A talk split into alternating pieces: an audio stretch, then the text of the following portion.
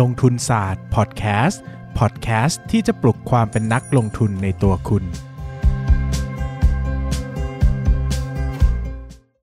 สวัสดีครับ ยินดีต้อนรับเข้าสู่รายการลงทุนศาสตร์พอดแคสต์รายการที่จะชวนทุกคนมาพัฒนาความรู้ด้านการเงินและการลงทุนไปด้วยกัน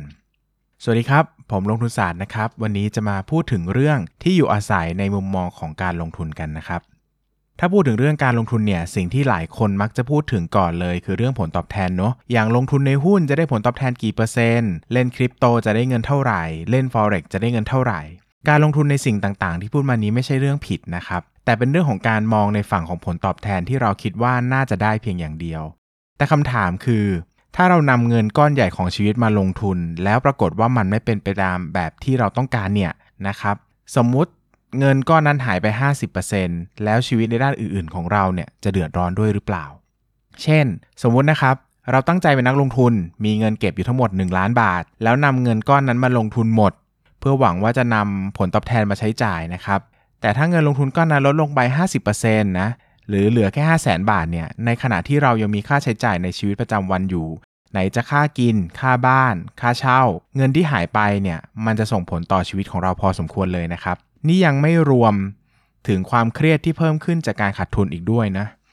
ปีเตอร์ลินส์นะครับหนึ่งในนักลงทุนชื่อดังของโลกที่เป็นผู้เขียนหนังสือเหนือกว่า Wall Street เนี่ยเขาเป็นนักลงทุนที่เก่งมากเลยครับ บริหารกองทุนหุ้นจนครั้งหนึ่งกองทุนหุ้นของเขาเนี่ยมีขนาดใหญ่ที่สุดในโลกเลย เขาเขียนเล่าไว้ในหนังสือเหนือกว่า Wall Street ว่า ถ้าคุณอยากจะเริ่มต้นลงทุน ให้สำรวจตัวเองก่อนว่ามีเงินเก็บไหม มีความรู้ไหม แต่ข้อแรกที่เขาเน้นย้ำความสำคัญมากๆเลยก็คือ คุณมีบ้านแล้วหรือยัง หนังสือเล่มนี้เขียนโดยอ้างอิงจากบริบทสังคมของทางอเมริกานะครับ แต่คำว่าบ้านในที่นี้จะหมายถึงสิ่งที่อยู่อาศัยแบบใดก็ได้ ขอแค่มันเป็นของเราจริง ๆ ไม่ใช่การเช่า เพราะปีเตอร์ลินส์มองว่าบ้านคือการลงทุนขั้นพื้นฐานที่สุดที่คุณควรจะมี โอเคแหละนะครับ มันเป็นหนี้เนาะที่เราต้องกู้มาจากธนาคารครับ แต่หนี้จากสินเชื่อที่อยู่อาศัยนั้นเป็นหนี้ที่เรียกได้ว่าดอกเบี้ยไม่สูงเลย เมื่อเทียบกับหนี้ประเภทอื่นๆ อีกทั้งการจ่ายหนี้ยังเป็นแบบลดต้นลดดอกด้วยนะครับ หากคุณโปะหนี้เยอะก็จะตัดเงินต้นไปเยอะ แต่ที่สำคัญที่สุดเลยก็คือบ้านเป็นที่อยู่อาศัย ต่อให้เราลงทุนผิดพลาดทำธุรกิจเจ๊ง หรืออื่นใดก็แล้วแต่นะครับ หากมีการวางแผนการเงินประกอบร่วมด้วย สุดท้ายเราก็จะยังมีบ้านให้อยู่ นี่คือเหตุผลว่าทำไมปีเตอร์ลินส์ถึงให้ความสำคัญกับเรื่องบ้านเป็นข้อแรกเลย ถ้าคุณอยากจะลงทุน นอกจากเหตุผลเรื่องของการใช้เป็นที่อยู่อาศัยแล้วนะครับ ข้อต่อมาที่ทำให้บ้านเป็นการลงทุนที่ดีคือ ในระยะยาวมากๆเนี่ยราคาของที่อยู่อาศัยมีแนวโน้มจะสูงขึ้น ผมใช้คำว่ามีแนวโน้มนะครับ เพราะในบางช่วงราคาที่อยู่อาศัยก็อาจจะลดลงก็ได้ อย่างตอนวิกฤตแฮมเบอร์เกอร์ปี 2008 นะครับที่ราคาบ้านในสหรัฐอเมริกาเนี่ยลดลงไปหลาย 10%เลยนะครับจนทำให้หลาย ๆ คนที่ซื้อบ้านเพื่อเก็งกำไรต้องขาดทุนกันอย่างหนัก แต่ในช่วงเวลาก่อนหน้านั้นรวมถึงปัจจุบันนี้นะครับ ราคาที่อยู่อาศัยก็ยังคงเพิ่มขึ้นเรื่อยๆ ยิ่งทำเลดี ราคาก็ยิ่งดี หากคุณไม่ใช่คนที่ซื้อมาเพื่อหวังขายต่อในระยะสั้นนะครับ ตั้งใจจะใช้เองอยู่เองแบบยาวๆไปเลย ราคาที่มีโอกาสขึ้นมากกว่าลงเนาะสมมุติบ้านราคา 3 ล้าน คุณผ่อนและโปะจบไวจนจ่ายเงินรวมแค่ 4 ล้าน แต่ปรากฏว่าราคาประเมินหลังจากนี้ดันเป็น 5 ล้าน เท่ากับว่าคุณกำลังมีทรัพย์สินที่มีมูลค่าสูงกว่าเงินทั้งหมดที่จ่ายออกไปด้วย หากวันหนึ่งคุณมีแผนจะย้ายออกก็สามารถขายต่อและได้กำไรอีกด้วยนะครับ หรือถ้าจะใช้บ้านเป็นที่อยู่อาศัย เป็นการลงทุนมากกว่านั้นล่ะ ก็สามารถนำมาปล่อยเช่าได้เหมือนกันนะครับ มีหลายคนมากๆนะครับ ที่อาจจะซื้อคอนโดเล็กๆ สักห้องก่อน พอขยับขยายไปอยู่ที่ใหม่ก็ใช้ห้องเก่านั่นแหละเป็นคอนโดปล่อยเช่า หากคุณซื้อคอนโดนั้นมาในราคาไม่แพงมากนะครับ ยอดผ่อนต่อเดือนต่ำ ค่าเช่าที่คุณจะใช้คิดต่อกับผู้เช่าก็อาจจะเป็นเรทที่ไม่ต้องแพงมากก็ได้นะครับ หรืออาจจะเป็นเรทที่ต่ำกว่าท้องตลาดก็ได้ทำให้ยิ่งมีโอกาสหาผู้เช่าได้มากกว่าเดิม และเมื่อนำค่าเช่ามาหักลบกับค่าผ่อนแล้ว อาจได้กำไรเดือนละหลายพันบาทเลยนะครับเป็น passive income คล้ายๆ กับการถือหุ้นปันผล วิธีนี้มีคนทำกันเยอะมากนะครับ หรือบางคนอาจจริงจังกว่านั้น อีกนะ ด้วยการลงทุนซื้อหลาย ๆ ห้อง แต่วิธีนี้ก็ต้องระวังนะครับเพราะว่าเราต้องคอยดูแลบ้านหรือคอนโดในมือเยอะขึ้น รวมถึงต้องขอสินเชื่อเยอะขึ้น เพื่อมาซื้ออสังหาริมทรัพย์ไปปล่อยเช่าต่อด้วยนะครับ ทั้งหมดที่เล่ามาเนี่ยจะชี้ให้เห็นว่าบ้านหรือที่อยู่อาศัยเนี่ยนับเป็นหนึ่งในการลงทุนที่ดีที่สุด เท่าที่คุณจะมีได้ ทั้งดอกเบี้ยที่ไม่ได้สูงมาก ได้อยู่อาศัยด้วยนะครับ และราคามีแนวโน้มจะเพิ่มขึ้นในระยะยาว ซึ่งหากคุณมีที่อยู่อาศัยเป็นของตัวเองแล้ว การลงทุนในสินทรัพย์อื่นๆ เพื่อหาผลตอบแทนเพิ่มเติมก็จะได้ไม่กดดันมากโอเค คุณอาจจะกดดันบ้างเวลาลงทุนแล้วได้กำไรหรือขาดทุนเนาะแต่อย่างน้อยไม่ว่าอะไรจะเกิดขึ้น ก็ยังมีบ้านอยู่ครับ แต่อุปสรรคสำคัญอย่างหนึ่งของการซื้อบ้านทาวน์เฮาส์หรือคอนโดก็ตามนะครับ คือเรื่องของราคา คอนโดในทำเลดีๆเนี่ยเดี๋ยวนี้ราคาเฉียด 2 ล้านบาทเข้าไปแล้วนะครับ ยิ่งบ้านเดี่ยวเดี๋ยวนี้ราคามักจะเกิน 5 ล้านขึ้นไป ทั้งนี้ทั้งนั้นถ้าคิดแบบเร็วๆนะครับ หากกู้ซื้อคอนโดราคา 2 ล้าน ก็อาจจะมีเงินเดือนอย่างน้อย 25,000ขึ้นไป ถึงจะผ่อนได้แบบปลอดภัยหน่อย นั่นเท่ากับว่าอสังหาริมทรัพย์อาจจะเหมาะกับคนที่ทำงานมาแล้วสักพัก หรือต่อให้มีเงินเดือน 25,000 บาทจริง แต่หากมีภาระหนี้อยู่อาศัยอื่นด้วย เงินเดือนที่อาจจะมีอาจจะต้องพุ่งไปถึง 30,000 บาทเลยก็ได้ ก็ยิ่งเหลือโอกาสให้คนเป็นเจ้าของคอนโดได้น้อยลงไปอีก ส่วนบ้านเดี่ยวที่ราคาเกิน 5 ล้านบาทขึ้นไปนะครับก็ยิ่งต้องการฐานเงินเดือนที่สูงขึ้นไปอีก หรือไม่อาจจะต้องใช้การกู้ร่วมกันนะครับในปัจจุบันหลายคนจึงมุ่งไปอยู่ทางเช่ามากกว่าซื้อเป็นเจ้าของเนาะ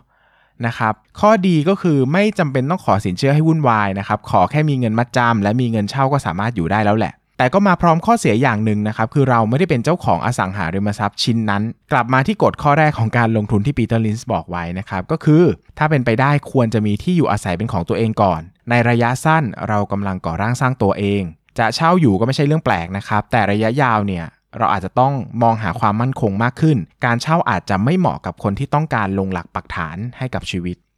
แต่ก็นั่นแหละครับ ถ้าราคาที่อยู่อาศัยยังคงแพงอยู่ คนที่เพิ่งทำงานมาไม่นานนักก็อาจจะเลือกบ้านเช่าหรือคอนโดแทนการซื้อนะครับ หลายครั้งค่าเช่าก็ถูกกว่าการผ่อนเอง แต่นั่นก็ไม่ใช่ทุกครั้งนะครับ เชื่อไหมครับว่าคอนโดที่มีราคาถูกมากๆไม่ถึงล้านเนี่ยก็ยังพอมีอยู่ แถมอยู่ในทำเลที่โอเคเลยด้วยนะครับ อย่างวันนี้ที่เราจะมาพูดถึงกันคือโมริคอนโดมิเนียมนะครับอยู่แถวย่านเมืองทองแจ้งวัฒนะครับโมริคอนโดมิเนียมเนี่ยตั้งอยู่ใจกลางเมืองทองธานีเลย มาพร้อมราคาเริ่มต้นเพียงไม่ถึงล้าน แถมยังมีทำเลที่ตั้งถือว่าใช้ได้เลยครับ เพราะตอนนี้เมืองทองธานีมีรถไฟฟ้าสายสีชมพู เตรียมเปิดทดลองใช้ในปีนี้เนาะ2022 โมริจึงเป็นคอนโดที่ออกแบบด้วยคอนเซปต์มินิมอลสไตล์ญี่ปุ่น ภายในตกแต่งด้วยเฟอร์นิเจอร์ที่ทำมาจากไม้ยาง ซึ่งดูเรียบง่าย แต่ดูดีเข้ากับสไตล์มินิมอลอย่างลงตัวนะครับ ที่มีความคงทน แถมยังทำความสะอาดได้ง่าย ถ้าใครอยากรู้ว่าการออกแบบเป็นยังไง ลองค้นชื่อโมริคอนโดมิเนียมตามเลยได้นะครับ ห้องดีไซน์สวยมากเนาะ อันนี้ผมชอบเป็นการส่วนตัว ราคาที่บอกว่าเริ่มไม่ถึงล้านเนี่ย มาพร้อมกับขนาดห้องเริ่มต้น 28 ตารางเมตรนะครับ ถือว่าใหญ่พอสมควรเนาะ อันนี้อาจจะเหมาะสำหรับอยู่คนเดียวนะครับ หรือว่า 2 คนอะอาจจะพอได้อยู่เนาะ เดี๋ยวนี้คอนโดทั่วไปมักจะเริ่มต้นที่ขนาด 24 ตารางเซนติเมตรนะครับ ซึ่งอาจจะเล็ก เล็กกว่านั้นก็มีนะครับ ตัวคอนโดโครงการของโมริคอนโดมิเนียมเนี่ย มาพร้อมที่จอดรถประมาณ 35%และส่วนกลางที่พร้อมมากๆนะครับ อีกทั้งการที่ตั้งอยู่ในเมืองทองธานีเนี่ยใครที่เคยไปก็จะรู้นะครับว่าเมืองทองนั้นเป็นเมืองเหมือนเมืองขนาดย่อมๆเมืองหนึ่งแหละนะครับมีร้านค้า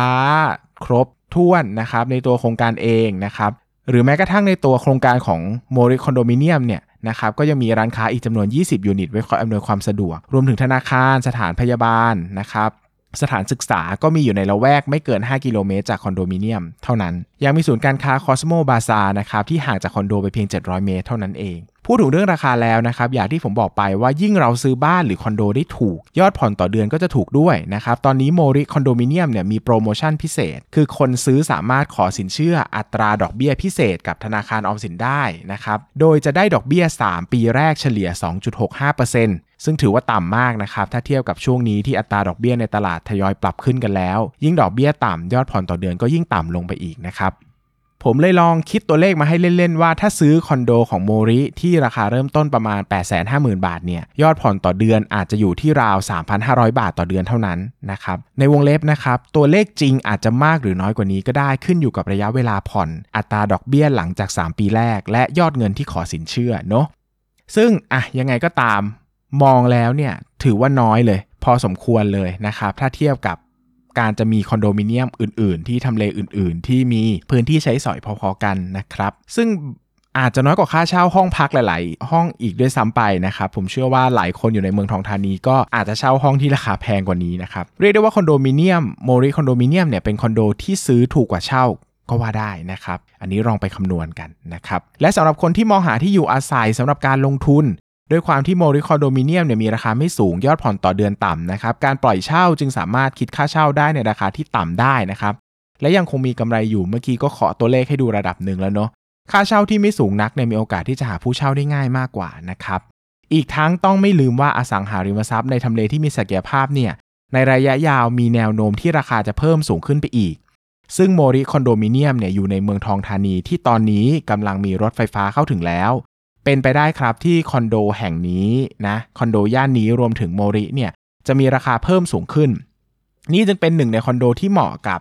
ทั้งคนที่อยากจะอยู่อาศัยปล่อยเช่านะครับ หรือว่าซื้อไว้เพื่อการลงทุน ไม่ว่าจะซื้อบ้านหรือคอนโดด้วยเหตุผลใดก็ตามนะครับ โครงการโมริคอนโดมิเนียมถือเป็นคอนโดสำหรับการเริ่มต้นชีวิตของหลาย ๆ คนได้ดีเลยแหละ ค่าผ่อนต่อเดือนก็ไม่ได้สูง การวางแผนการเงินหลังจากนี้ก็ถือว่าทำได้ง่ายกว่า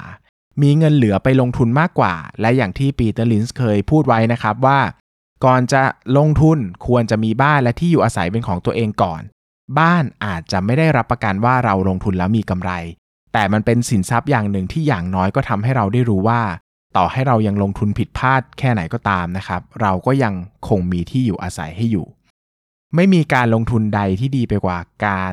ลงทุนที่ทำแล้วอุ่นใจหรอกนะครับ และที่อยู่อาศัยก็น่าจะเป็นหนึ่งในการลงทุนที่ดีที่สุดเท่าที่คุณจะมีได้แล้ว อย่ามองหาผลตอบแทนเพียงอย่างเดียว จนมองข้ามสิ่งที่ต้องมากังวลกันภายหลังนะครับ ลงทุนในสิ่งที่คุณทำแล้วอุ่นใจ นอนได้หลับฝันดีสำหรับวันนี้ขอบคุณโมริคอนโดมิเนียม และขอบคุณท่านผู้ฟังทุกคนครับ ลงทุนศาสตร์ สวัสดีครับ อย่าลืมกดติดตามลงทุนศาสตร์ในช่องทางพอดแคสต์เพลเยอร์ที่คุณใช้ แล้วกลับมาปลุกความเป็นนักลงทุนกันใหม่ในลงทุนศาสตร์พอดแคสต์